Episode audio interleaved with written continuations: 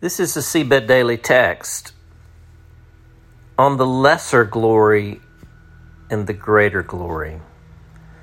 2 Corinthians 3:18 And we who with unveiled faces all beholding the glory of the Lord as in a mirror are being transformed into his image, essence, and likeness, with ever increasing, all surpassing glory.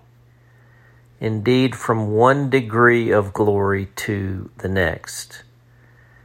And this is from the Lord, who is the Spirit. Consider this Per usual, we are here at Mount Carmel longer than I anticipated, and we have a bit more time to go. Mount Sinai will wait. We've gotten so caught up in the battle of the Baals that we miss the backstory. It is quite easy and tempting to cherry pick the Bible for glory sightings. The same could be said in our lives. Our concept of glory can easily become reduced to the glorious outcomes that bless and encourage us. In other words, answered prayers. This is glory to be sure, but it is the lesser glory.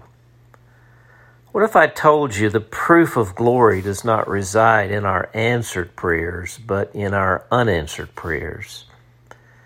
This is the pathway to the surpassing glory, where we press through the very limited sphere of our own life and family and beyond the immediate needs we have for deliverance and relief.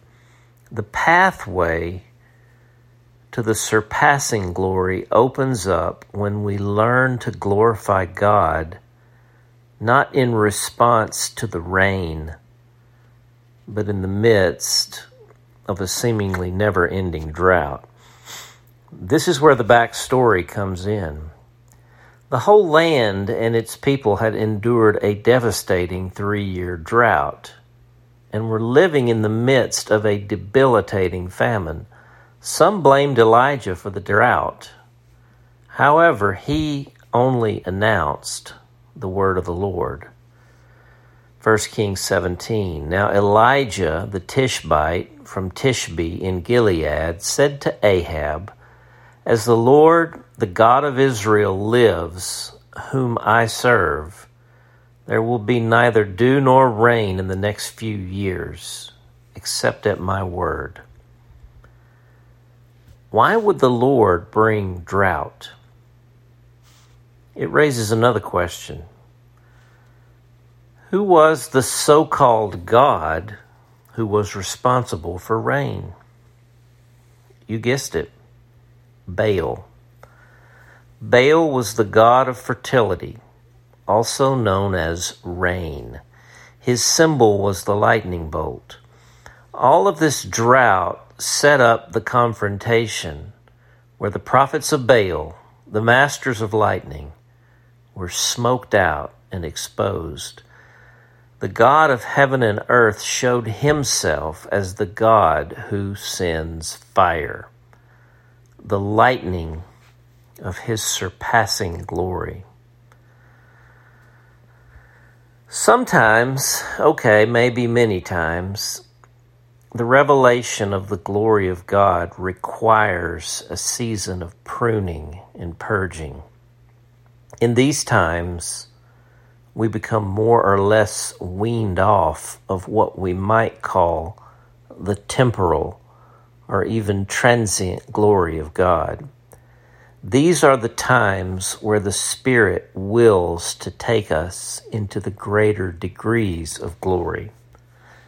The surpassing greatness of the glory of God is revealed when we come to glorify God because of the sheer magnitude of who God is, and not just in response to what God has done. Let's cut to the chase. The battle on Mount Carmel was all about rain. The prophets of Baal were calling on God for rain. They were practicing their transactional religion, doing what had, quote, worked in the past, and yet turning it up a few notches. They were calling on God for rain's sake. Elijah was calling on God for God's sake. In the first half of the gospel, we learn to relate to God for our own sake. In the second half of the gospel, we learn to relate to God for God's own sake. This can be very difficult and disorienting. This is the place where so many turn away from the Spirit's agenda of transformation and become discouraged. This is the place where allegiance to the living God is tested and where we slowly and subtly begin to build allegiances with other suitors, lesser gods, who aren't gods at all. In ancient times, his name was Baal.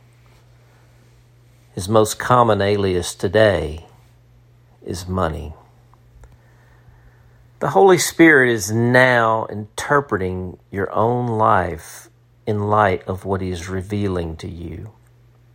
Many of you are being challenged at the level of heart and mind right now, still others at the gut level. Can you sustain trust and faith in a God who withholds rain for a time?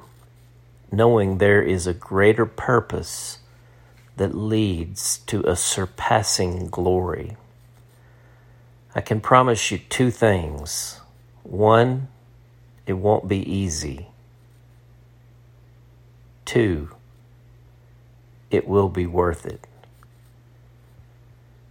This is the way from glory to glory the prayer. Father, we want you to answer our prayers. Honestly, this is our chief concern our needs, our family, our community. We want deliverance. We want relief. This is the glory we want, and you are so good to share this glory with us. Let us inquire now what glory do you desire? We want to want this greater glory for your sake alone. Holy Spirit, lead us in this way, for it is the very way of Jesus. Praying in his name. Amen. The question Are you grasping this? the lesser glory of God, which can often be for our sake, and the greater glory of God, which may only be for God's sake? Are you willing and ready to pursue this greater glory? What might it cost? It is always very near to those who will pursue it. For the awakening, I'm J.D. Walt.